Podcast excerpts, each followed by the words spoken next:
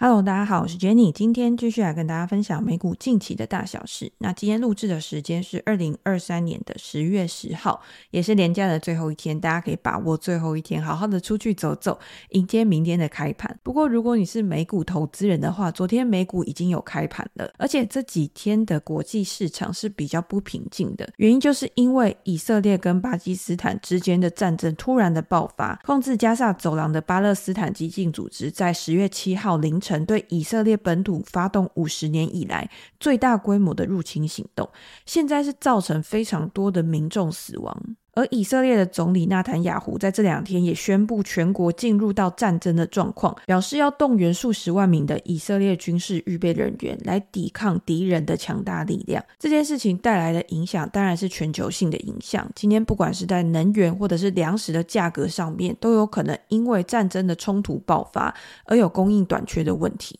而在避险上面，地缘政治的升温也会导致债券或者是股票市场会有更进一步的受挫。我们可以看到，在昨天的股市变化上面，昨天欧股是全线回落的，美股也是低开，但是国防跟能源股逆势走高，因为在战争的需求上面，国防类股跟能源类股它的需求是会受到刺激而上升的，去支撑他们的价格上涨。昨天美股早上在期货盘开盘的时候，就可以看到油价是直接冲高四个 percent，在前一个礼拜还创下了今年三月以来最大的油价跌幅。可是因为以巴冲突的关系，就导致了油价再度飙涨，最后收涨的时候，纽约轻原油期货也是收涨四点三 percent，每桶八十六点三八美元。在近期的油价创下九十五美元的高点之后，也可以看到它快速的回落到前坡的高点，跌破之后又因为战争因素的影响而有反弹的迹象，甚至有机构表示说，如果今天以巴的战争再继续延烧下去的话，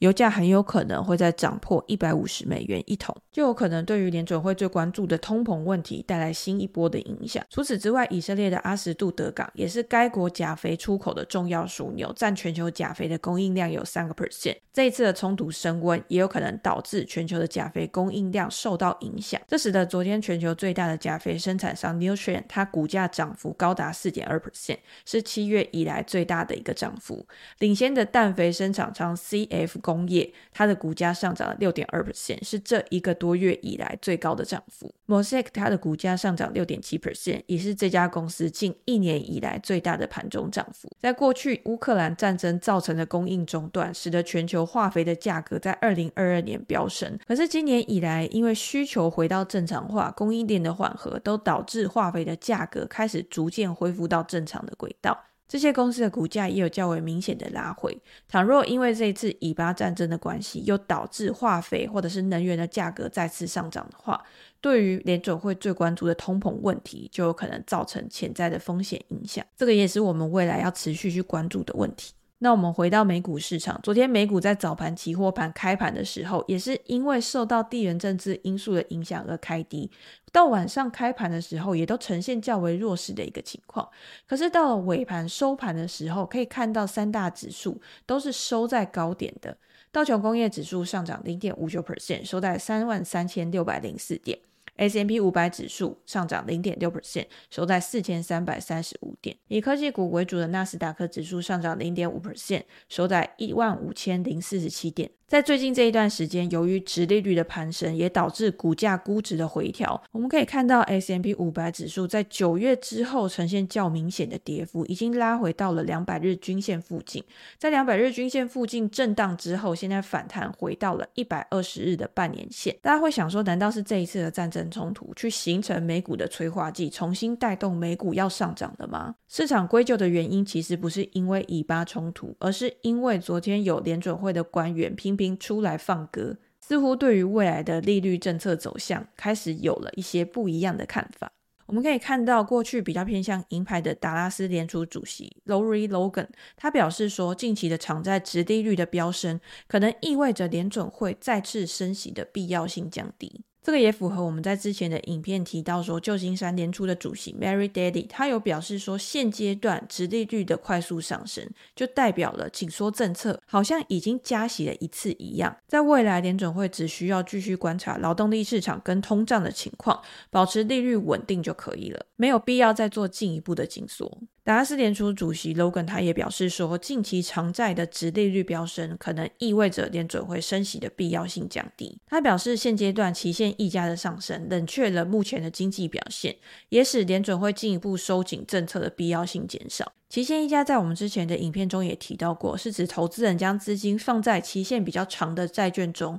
因为要承担较高的风险而得到了补偿。当到期日越长，本金回收的不确定性越大，在此期间期限溢价也会越高。而我们知道，在长期债券的殖利率中，期限溢价也扮演着重要的角色。除此之外，Logan 也表示，目前的长期利率上升的原因，是因为美国的经济强劲。不管是劳动力市场、消费者支出，都还保持着稳定的水准。通膨仍然是美国目前面临最大的不确定性。不过，在他来看，货币政策已经发挥了一定的效果，在通膨方面也取得了显著的进展。只是每个月的数据还有一些参差不齐，需要在一段时间内再继续观察后续的走势。昨天，联准会的副主席 Jeffrey 他也出来提到了美债殖利率上升的问题。他表示，在未来评估货币政策路径的时候，也会持续的关注殖利率的情况。如果导致金融货币收紧的话，就有可能表示实质利率已经上升，去影响到经济未来的表现。虽然说目前指出美国的升息进程已经结束了，还为时过早。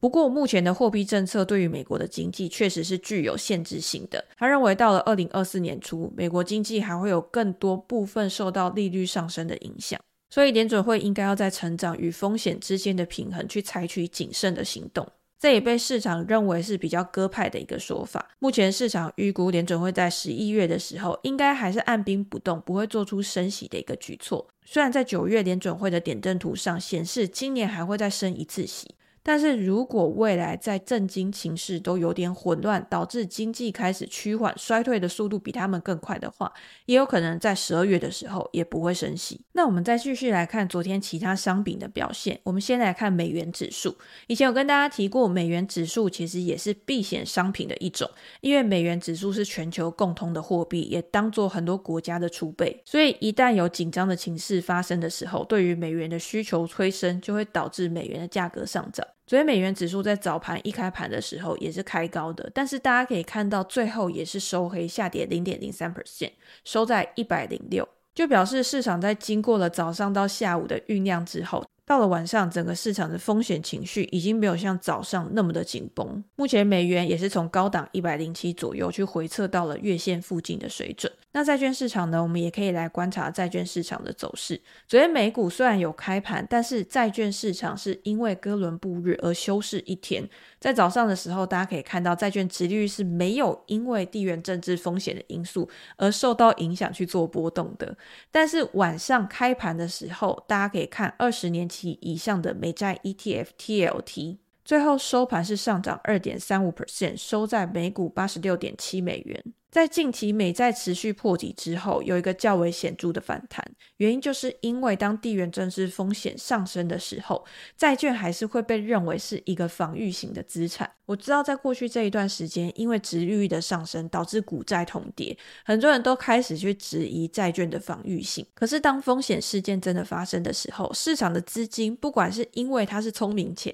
或者是因为过去惯性的关系，还是会回流到避险资产里面去推。提升他们价格的上涨，只是目前美债的殖利率还处在高档，这个反弹可以维持多久，也是我们应该要关注的。我自己是觉得债券的价格不会出现 V 转的情况，但是还是要视以巴冲突未来的发展、市场对于风险偏好的变化，以及联准会未来的货币政策方向。你可以看到，美国两年期的公债殖利率已经滑落到五 percent 以下，来到四点九四九 percent，十年期的公债殖利率也来到了四点六四五 percent。都是因为资金的流入去导致需求上升，压低了债券殖利率的价格。当然，黄金也是主要的避险资产之一。昨天的黄金创下两个月以来最大的涨幅。在过去这一段时间，可以看到黄金的价格明显的受挫，就是因为美国实质利率的上升去压抑了黄金的走势，在快速升息去压抑通膨的环境下。对于黄金的走势也是比较不利的，尤其在之前我在专栏直播的时候有提到，黄金在之前达到两千美元左右的时候，已经面临到了非常长期以来的多头压力，所以如果没有办法有很好的动能突破的话，就有可能进行下一波的拉回。目前黄金的价格已经从前一波两千零八十五美元的高点下跌到一千八百美元左右，而且已经跌破了两百日均线，处于非常弱势的格局。与债券价格一样，我自己也会认为黄金在这边要做一个显著的 V 转，可能性是比较低的。在高利率的情况之下，黄金是不会孳息的资产，对于投资人来说，它的吸引力也会更低。好，那我们最后再来看一下昨天美股的产业与个股的表现。在 S M P 五百指数里面，一开始开低，但是到最后十一大板块里面，每一个板块都是收涨的。表现最好的就是能源类股，XLE 这一档 ETF 股价上涨三点三四个 percent。再来是工业跟房地产。而如果细看类股的组成的话，可以看到军工这一块的表现是非常优异的，包括洛克希尔马丁雷神公司，它的股价都上涨超过四个 percent 以上，甚至有到十个 percent 以上的水准。但是还有一个板块，我觉得也是更为强势的，那就是资安板块。我自己会认为，在现在的投资环境里面，地缘政治风险的升温，对于资安的需求也会有大幅的上升。所以可以看到，资安的公司虽然不是直接的受惠者，但是也因为昨天以巴事件的消息而有较为明显的上涨。几大科技巨头在昨天的涨势则是稍微逊色，特斯拉昨天还下跌零点三三个 percent，来到每股两百五十九点六七美元。昨天有关特斯拉的消息是指出，特斯拉在过去这一段时间持续的降价之后，现在它的价格已经可以跟美国的汽油车相提并论。我们都知道，想要使电动车迅速的普及，你一定是要提供更优惠的价格、更好用的性能，才有可能让大家在未来换车的时候会选择电动车作为下一台汽车。而特斯拉持续降价的目标，也是希望可以扩展它在车市里面的市占率。现在最基本款的 Model 3轿车，它的价格为三万八千九百九十美元，比起美国一般的汽车或者是卡车的平均价格低了八千七百美元，这个就是非常有竞争力的一个价格了。而 Model Y SUV 的起，而 Model Y SUV 最低的价格也比平均汽车价格低了大概三千七百美元左右。我们之前也有提过，为什么特斯拉可以持续的降价，就是因为它目前的获利水准还是比传统车厂高出许多，所以它是更有本钱去做降价的动作。在未来产能提升的情况之下，不管今天是降低你的组装成本，或者是降低电池的成本，都有可能还会使特斯拉的汽车价格再进一步的下滑。不过，在一连串的降价之后，目前最直接的影响可能不是市占率的提升，而是获利能力的下滑。在特斯拉公布了不如预期的产量跟交车数之后，它的股价是维持比较弱势的一个格局。市场也在等待它下一次财报出来的时候，账面上的获利能力会不会有大幅度的减损。如果再加上对于未来经济的担忧，虽然说美国现在还处于经济相当稳健的情况，但是它另外一个主要的市场中国，中国的经济已经显著的放缓了。今天最新的消息是，特斯拉九月中国制的电动车销量比去年同期还要减少了十一 percent。根据乘联会的数据，特斯拉九月的 Model 3跟 Model Y 的销量比前一个月下滑了十二个 percent。相比于它的竞争对手比亚迪，在九月的交车量激增，月增四十二点八 percent 到二十八万辆。特斯拉的销量下滑，也有可能去抑制它近期的股价走势表现。不过，销售的不如预期，也可能是特斯拉在近期去做改款的一个动作。特斯拉的 Model 3在近期欧洲跟中国都进行了改款，改款的版本在今年稍晚的时候也会在美国上市。改款的推出也会给旧款的 Model 3带来销售的压力，也有可能是这一次销售下滑的一个主因。市场预期特斯拉第四季的交车量将会达到四十八万五千辆，今年的总交车量可以达到一百八十万辆，比去年同期成长四十 percent。我们回到特斯拉的股价来看，虽然说近期的表现较为弱势，但是整体的价格还是维持在长期均线之上，并没有非常显著的反转讯号出现。今年以来，特斯拉的股价也上涨超过一百一十 percent。现阶段如果想要引爆特斯拉的股价，我觉得还是需要有更强的催化剂去驱动股价的上涨，包括新的产品或者是服务的推出，都可以让市场对于特斯拉未来有更多的想象空间。好，那我们今天就先跟大家分享到这边。这个礼拜还有非常多的重磅数据要公布，包括美股的财报季即将在这个礼拜展开。如果你想要接收美股的最新资讯的话，也欢迎订阅我的频道。昨天，美国银行的 CEO 莫伊尼汉他出来表示说，在过去这一段时间，殖利率的持续高涨，对于很多的美国银行来说，都会是一种压力，因为他们账面上都有非常大的未实现损益，在这一次的财报中，有可能会变成获利的阻碍，导致美国的银行获利不如预期。但是他们看的是更长期的未来，如果未来殖利率真的开始反转的话，美国的银行也会成为最大的赢家。今年以来，美国银行的股价在同产业里面应该算是最惨的。美国银行今年以来的股价下跌二十一个 percent，相对于花旗银行下跌十个 percent，富国银行下跌三点八五 percent，投资银行 JP Morgan 上涨了八个 percent，或是像高盛 Morgan Stanley，它都是下跌不到十个 percent。美国银行的跌幅足足是竞争对手的两倍以上。原因就是因为美国银行在疫情期间将数千亿美元去投入到长期的公债跟抵押贷款的债券。虽然莫伊尼汉他表示说，当时吸收到了非常多的存款，他一定要找一个地方去放，所以他就把这些存款去大量的放在最安全、最稳定的一个停泊港。但是现阶段值率的上升，导致债券的价格持续创低，也在美国银行的账上形成了巨大的未实现损失。他的说法似乎是想为美国银行即将公布的财报先打一个预防针，到时候出来如果结果优于预期的话，或许可以支撑股价不要再进一步的下探。不过，我觉得这些金融股的财报最重要的，并不是去观察它过去一季的表现，而是这些公司的管理层在电话会议里面提到当前市场企业的融资状况、消费者的贷款需求，以及对于未来景气的展望，才是最重要的。因为银行站在第一线，他们对于未来的景气变化一定是最敏感的，所以借由银行的财报作为一个风向球，我觉得对于未来我们投资组合的配置也会有更好的参考方向。好，那我们今天就先跟大家分享到这边，如果大家有任何的问题的话，也欢迎留言给我，我们在之后可都可以再拿出来讨论。那今天就先这样喽，拜拜。